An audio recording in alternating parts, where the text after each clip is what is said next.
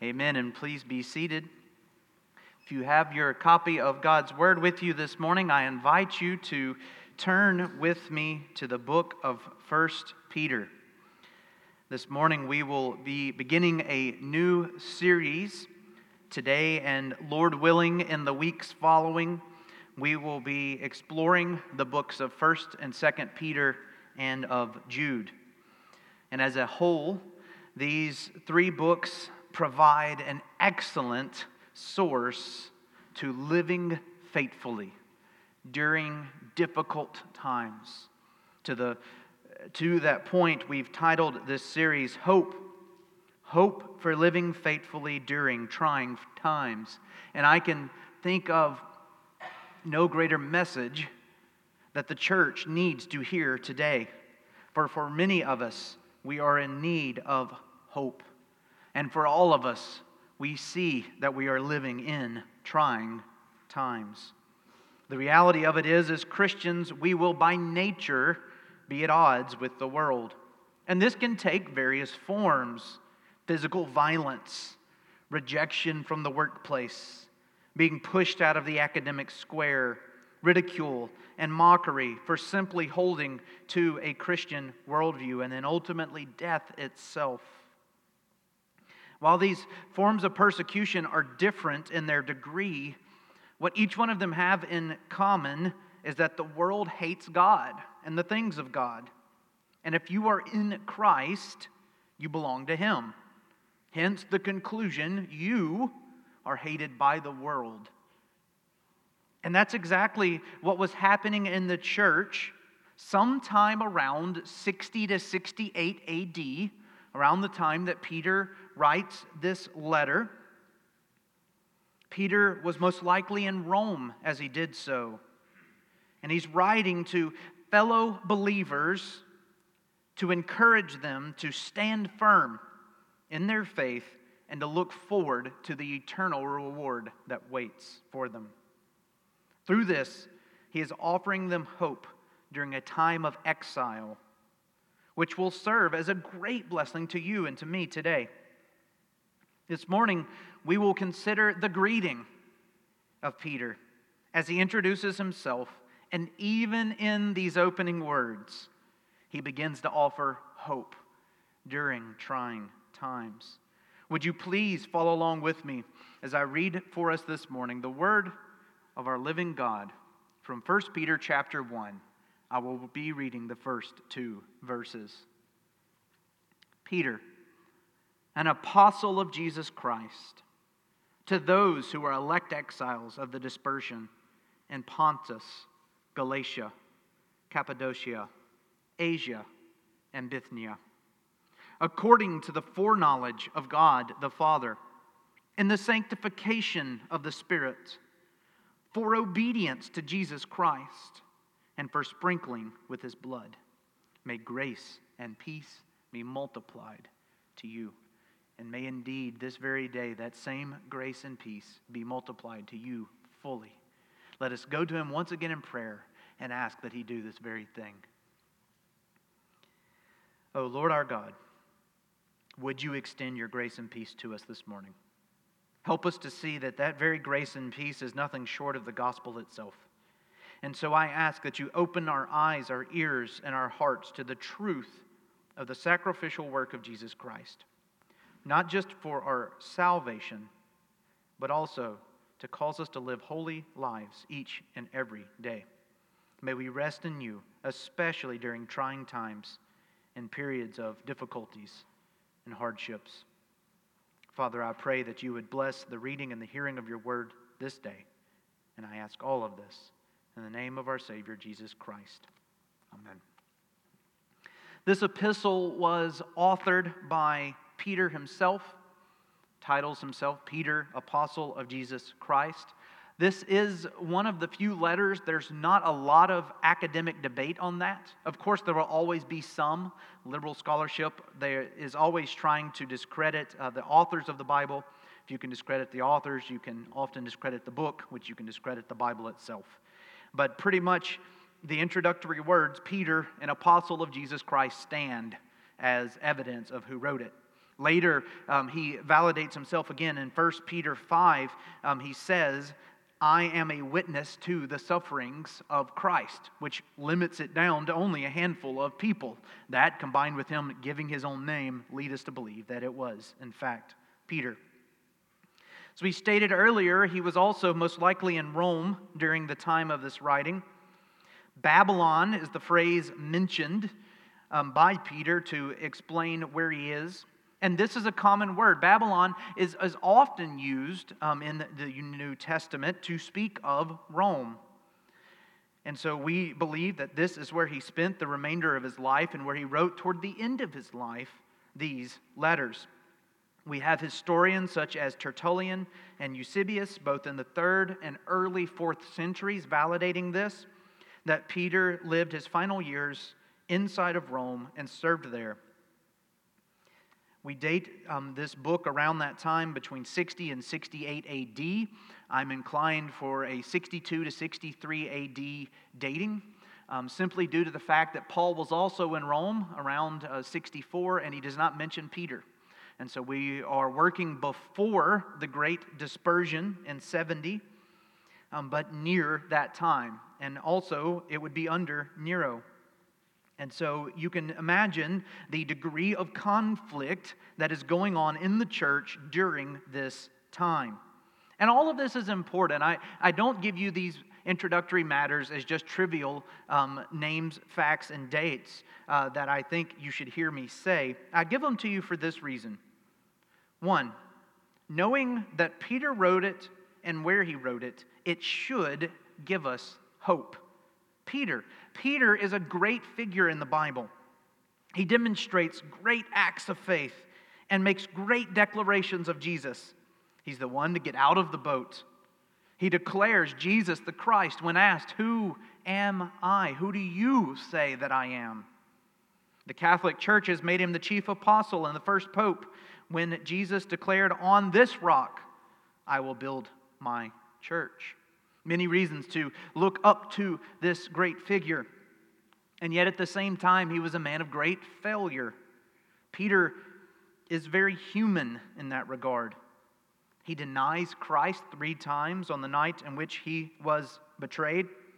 He's quick to take to the sword in defense of Jesus, not fully understanding the missionary work that he set out to do. We heard last Sunday in the book of in the, the book of Galatians, excuse me, that he lapses into moments of Judaism, even post resurrection Jesus, and needs to be corrected to his face by Paul, the youngest of the apostles, in time served at least. Peter knows well what it means to struggle. He fully understands what it means to sacrifice for the sake of the gospel. And he knows what it means to keep going in light of great failure. It's for these reasons and more he is an excellent representative to speak the Word of God on the topics of hope and endurance during the times of difficulty. And secondly, it's important to note that if Peter was indeed in Rome, he would have lived in one of the darkest seasons of Christianity.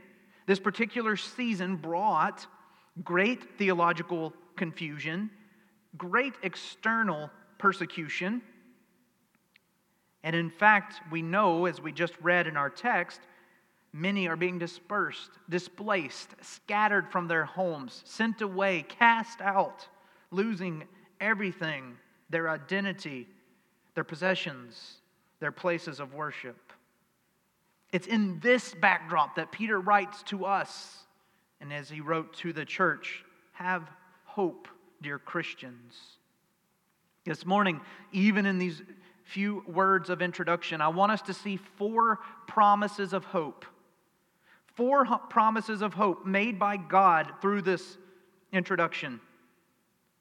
First, I want us to see that true hope comes from Jesus Christ. There is no other source, and this will be a major theme of this letter. Secondly, Christians will face persecution. And this is good news to you, and we'll talk about why.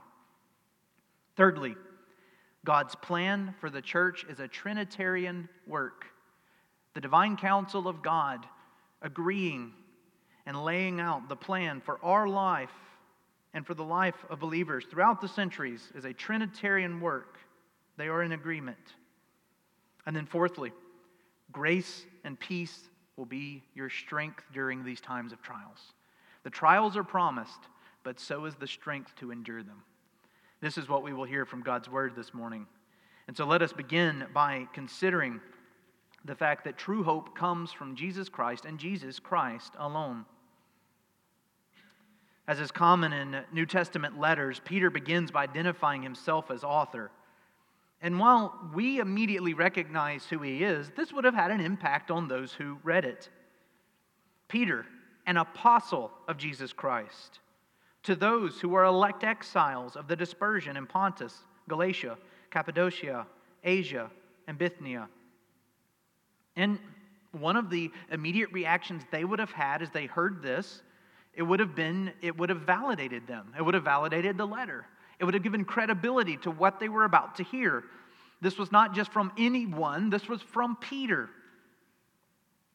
You want someone that has intimate knowledge of the material that they seek to teach you.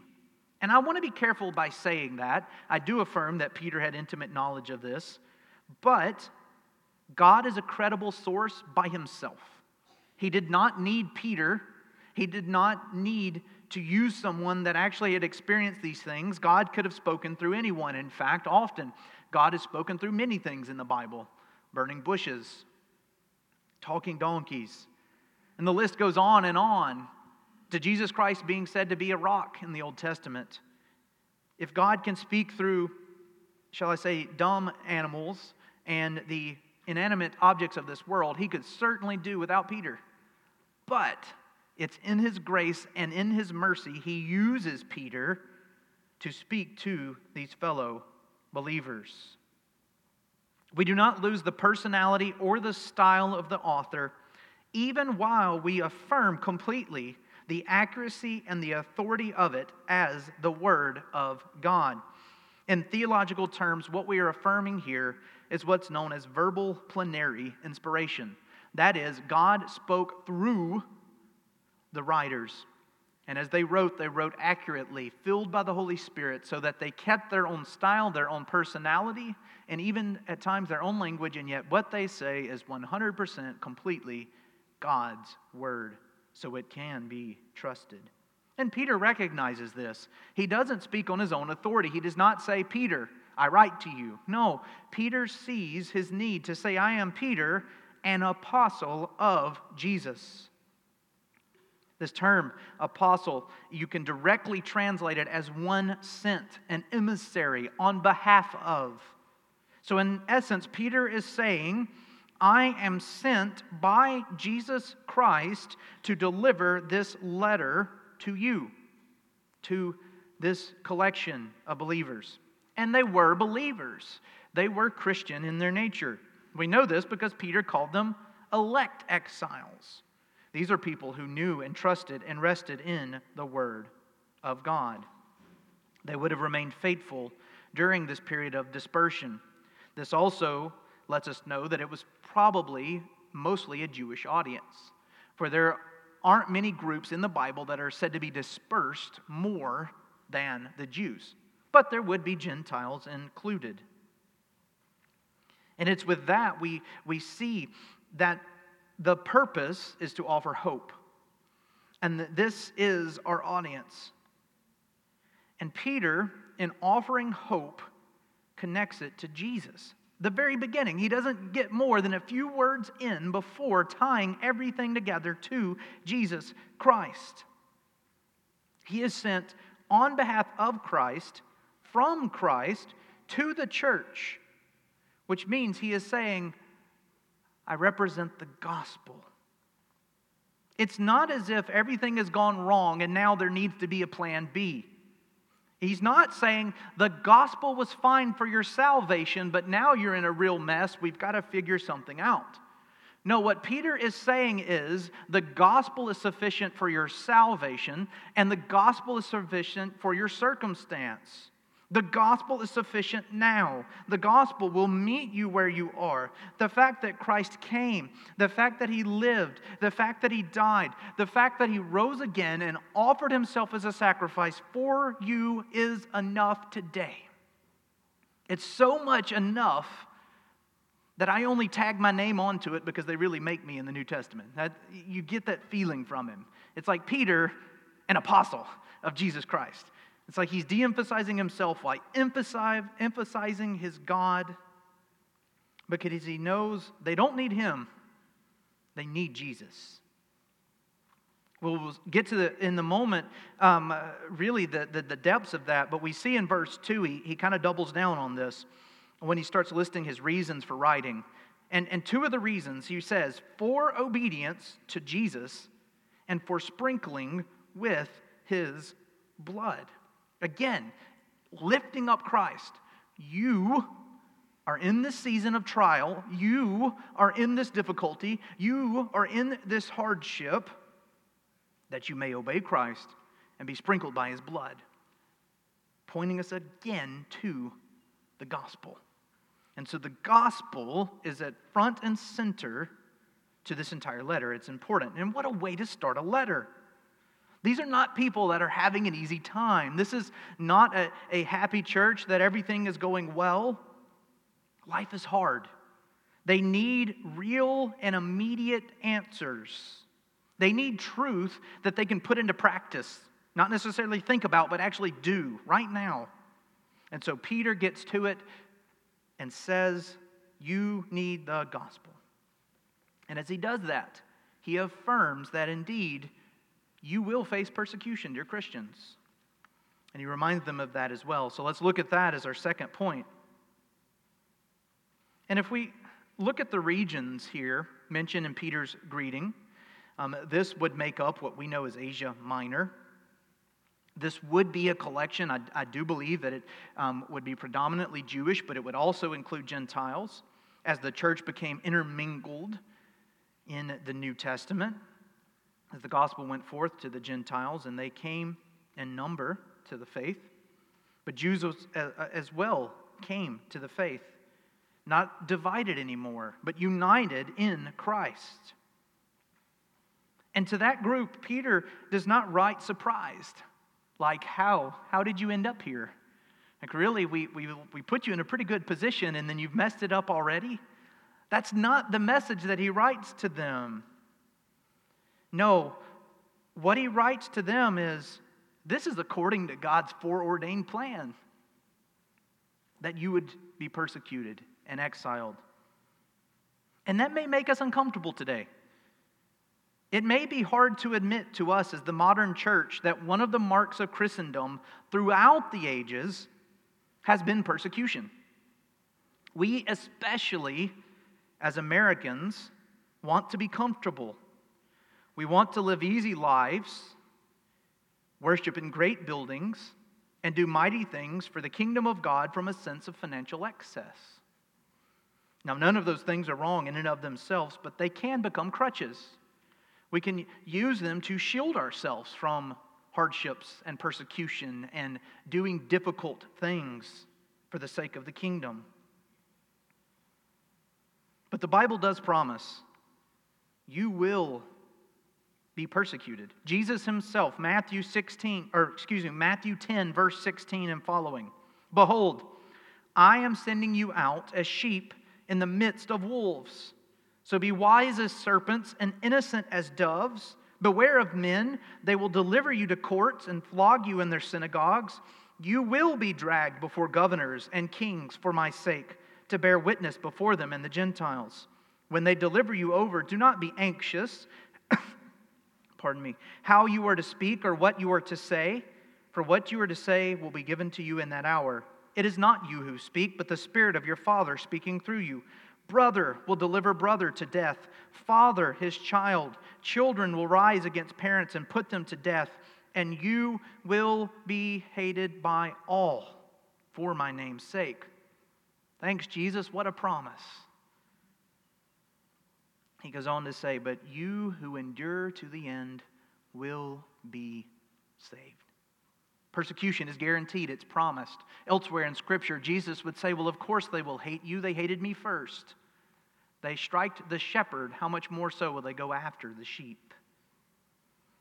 We will find as we continue in this letter, Peter does not give the believers guidelines on how to escape persecution.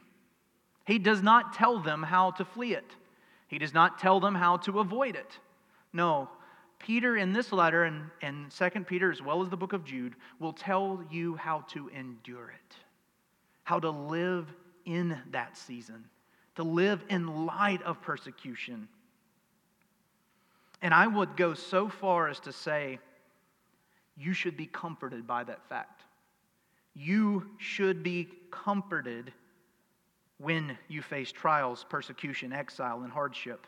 Because when it does happen to you, and it will, you can see it as a fulfillment of God's divine promise. When you face trials for your faith, that is another time where you can check a box and say, There's God proving his own word. There's God keeping a promise. There's God, what he said, coming true, which should give you more hope in him.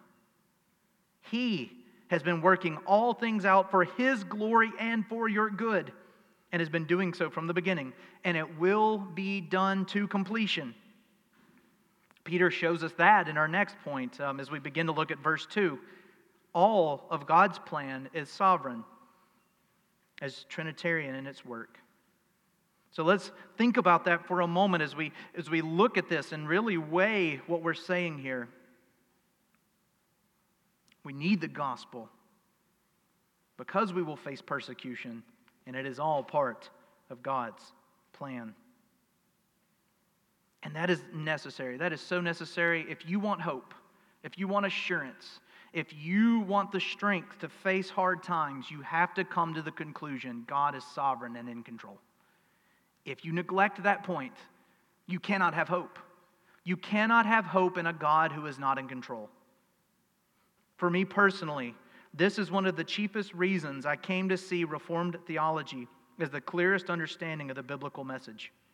I take great comfort in the understanding that God is sovereign even when I don't understand his plan, even when I don't like his plan, and even when I don't know his plan. I would rather affirm the sovereignty of God and admit those than the alternative, which is God is not completely sovereign. I can interject myself into the plan of God and at times alter it and let's hope it all works out for the best. Where can you have hope in that? Because I'll tell you what, I know myself. I know what I'm like and what I'm capable of and the ways in which I will fail and I will falter and I will serve myself. I'd much rather trust in an unmovable and changing God.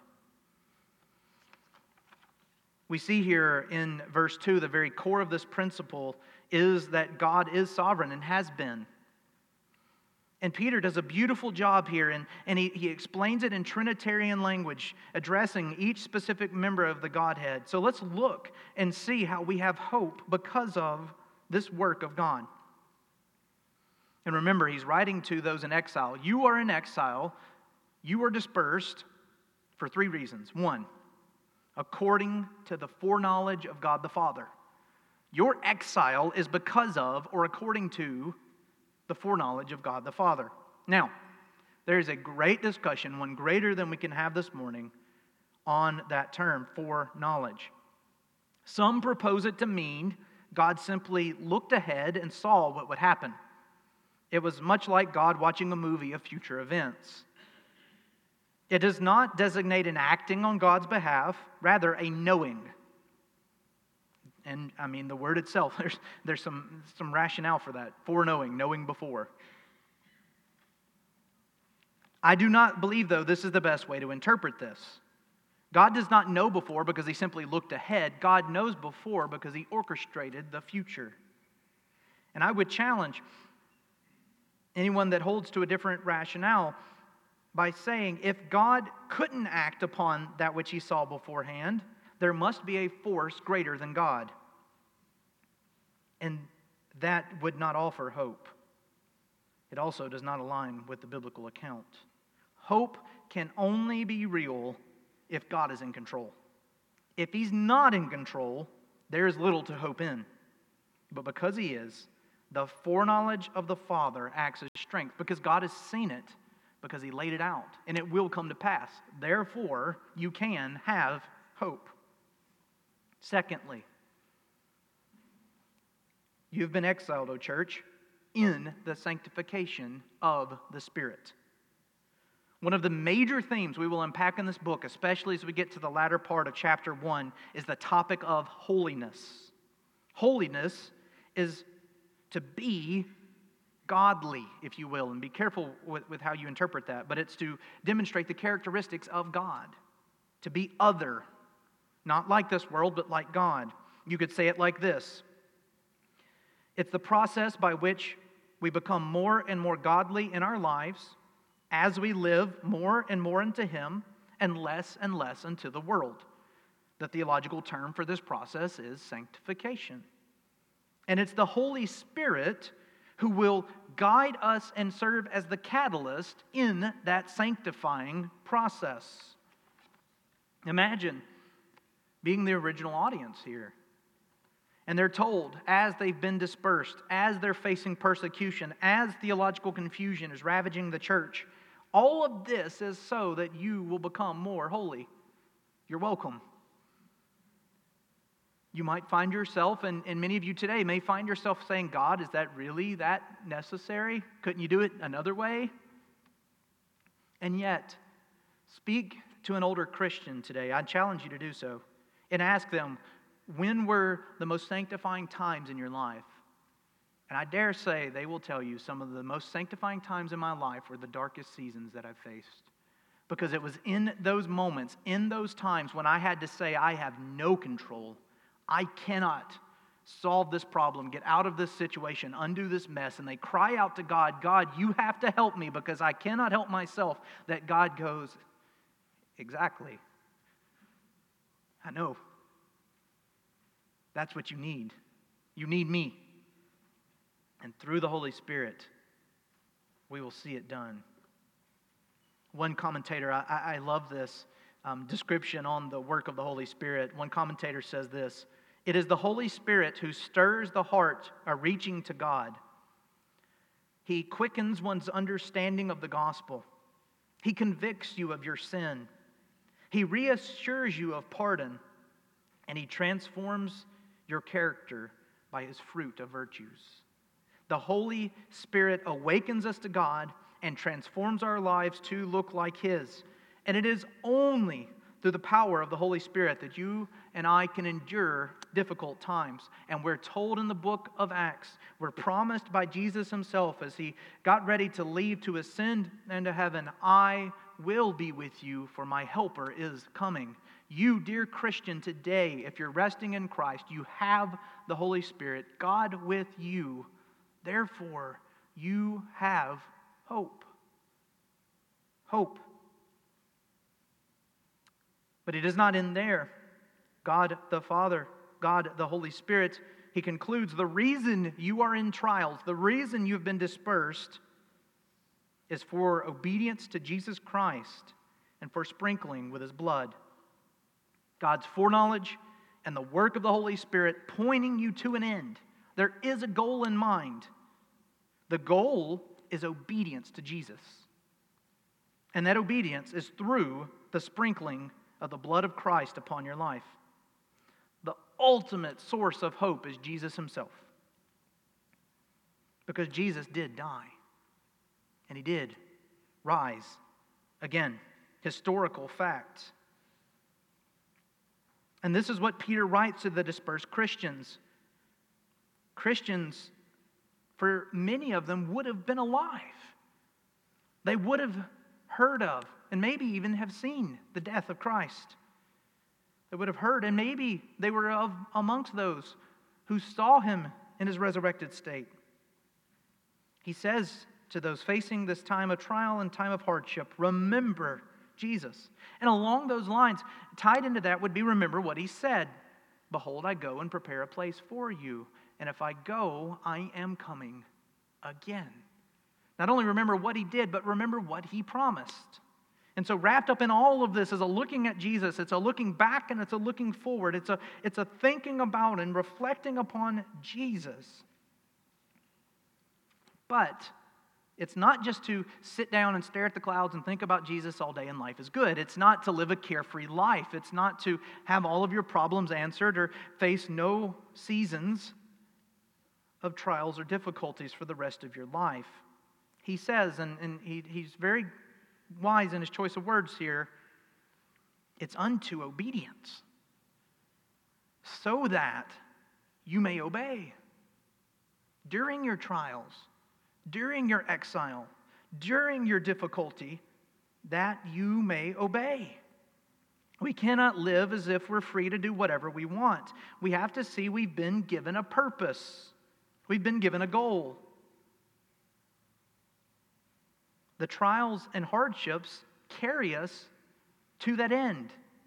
They work in our lives and teach us the importance and the necessity of obeying God. Because in those seasons, we will reach out and we will cling to God for the source of our hope and strength. Consider Peter. Again, the author. Stormy night. They see Jesus walking on the water. Jesus, not afraid. It does not bother him. Peter, oh Lord, call out to me that I might go. Jesus says, Come on. There he goes. You can almost play it out in your head. Excited Peter, he takes off. He, he's walking, he's walking, he's marching to his Savior. And then all of a sudden, he takes his eyes off of Jesus and places them on the world. And what does he see? I'm in an ocean or a lake. These waves are high. The storm is raging. I don't even know if he could swim. He takes his eyes off of his Savior and onto the world, and what does he do? He begins to sink. But I, want you to make sure you don't miss a very important part of that story. Jesus reaches out his hand and grabs him. That's how close he got. That close. Now, let me ask you something. You're Peter. The next time, the next town, the next obligation, how are you going to respond? Don't you think that trial and his reminder that you have to cling to me or you're going to drown affected his next mission, his next task? Jesus tells him to go witness to these 50 people, and he goes with joy because, well, God's going to save me or I'm not going to be saved. That trial would have affected his ministry. That trial would have affected his life. And we know that because again and again, poor Peter, he is often ridiculed because of he's the, well, he's the bold one. He always speaks his mind. But then we look at the New Testament, Peter and Paul evangelizing the known world for the gospel. The two of them in the great missionary journeys and their, their outreach changes the world. When we consider what God has done, it changes our desire and ability to obey. It is the grace and peace of God that gives us strength through our trials. And this is the last point I want us to see from verse 2. Peter concludes this greeting with an offering of grace and peace. And it would be easy to brush this off. And in fact, all of this matches the formula, the Greek formula for greetings. All of this you find in most letters. You can go to Paul, introduces himself, he says something about the people that he's addressing it to, and then he offers them a blessing. And so it would be so easy to look at all this and go, Peter's just checking the boxes so we can get to the meat of the message. But this is the message. Peter knows he doesn't have time to waste. He knows that he cannot miss a moment to impart truth and hope unto people that need it desperately. I love um, theologian Edmund Clowney. He, he says this phrase, grace and peace be multiplied to you, it is a declaration, not a hope. He's not saying, I sure hope God gives you grace and peace today. He is saying, no, God is filling you with grace and peace. God is filling you with grace and peace. It is not a wish, but a proclamation. If you are in Christ, then you have grace and peace. In your trials, in your exile, in your hardship, our hope comes from God's grace and peace being poured out upon us. It rightly orients our minds. It serves as the thesis of Peter's letter. May God's grace and God's peace be multiplied to you. That's what we'll explore in the chapters that follow. It's a center and focus on God and not ourselves. Not on our circumstances, but on the unchangeable and movable nature of God. As the old hymn goes, turn your eyes upon Jesus. Look full in his wonderful face, and the things of earth will grow strangely dim in the light of His glory and grace. Oh, dear Christian, I don't know where you are this morning, but I do know many of you are in seasons of trials and tribulations. I can say that with certainty because the Bible has promised it. We're either in a peak or a valley today. But I know that all of us know what it feels like to walk in the valley of the shadow of death. And I, I, I, say this with all the love that I can. If you don't relate to that, please know the valley is coming. You may be in a peak for a season, but the valleys will come. We are promised trials and difficulties in this life. We are promised exile, for we are foreigners. This is not our home. We're simply resting here on our path to eternity with God. And when those seasons come, and they will, I plead with you as the Apostle Peter does consider Christ. Accept that persecution verifies that God has a plan for your life. Trust in our triune God who foreknew you, works in you through the power of the Holy Spirit, by the blood of Christ, unto obedience. And receive the grace and peace that can only come from knowing God as your Lord and Savior. And watch over one another. For this message was not to individuals per se, but to the church. For that is not only all of our task individually, but it's our task collectively. None of us are called to walk through these valleys alone.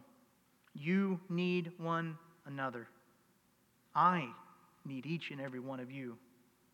This is how we will have hope during periods of trial and of exile. And it is the only source of strength we will have for the days ahead. Would you please pray with me?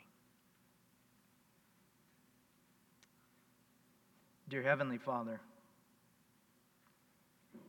it can often be quite difficult to remind us of seasons of trials. Many are in those valleys as we speak. They come heavy burdened, they come feeling the full weight of the shadow of death. But even as the psalmist reminds us of that truth. He goes on to say, But you are with me. Your grace is sufficient. My cup overflows. You anoint my head with oil. Even though I walk through the valley of the shadow of death, I will fear no evil. Father, I pray for each and every one here and those joining us online. I pray that their hope is in the gospel, that they know you personally and truly, and they know what it means to live as worthy of the kingdom of God. For it is only in that way that we can have hope to face that which is ahead. And I praise you, Lord, and we celebrate you that you do offer that hope. You don't leave us to wander on our own, but it is through your strength that you call us through these seasons that you will be glorified and we will be made more and more into your image. Give us the strength needed, O Lord, and help us to walk alongside one another through these seasons. We pray this in Christ Jesus' name. Amen.